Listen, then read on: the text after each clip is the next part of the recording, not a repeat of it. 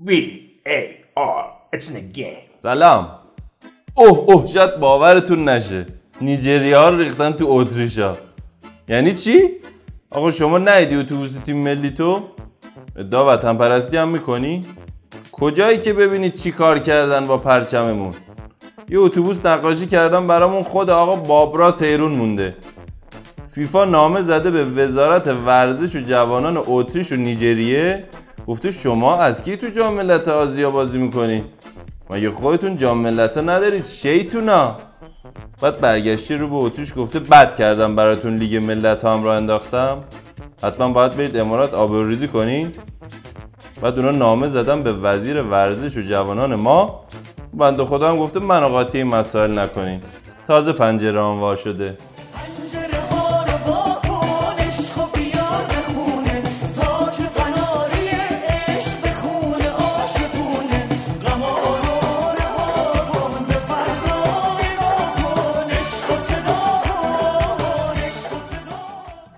گفتن پس به کی بگیم؟ گفته به رئیس فدراسیون.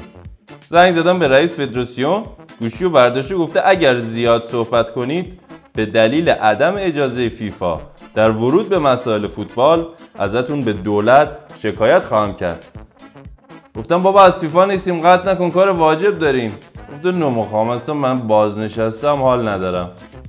آخر نماینده این دو کشور زنگ زدم به خود آقای کارلوس کیروش همزمان با اتریش و نیجریه وارد مذاکره شد و با هر دو تیم به توافق رسید. یا علی بگو حماسه ای بپا کن دوباره، یا علی بگو خدا هوامونو داره.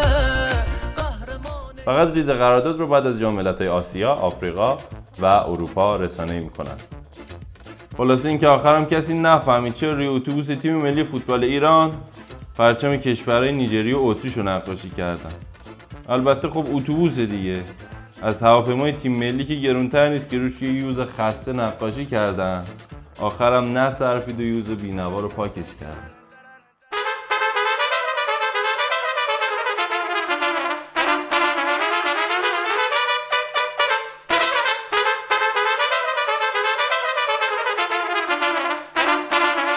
رادیو پلان Z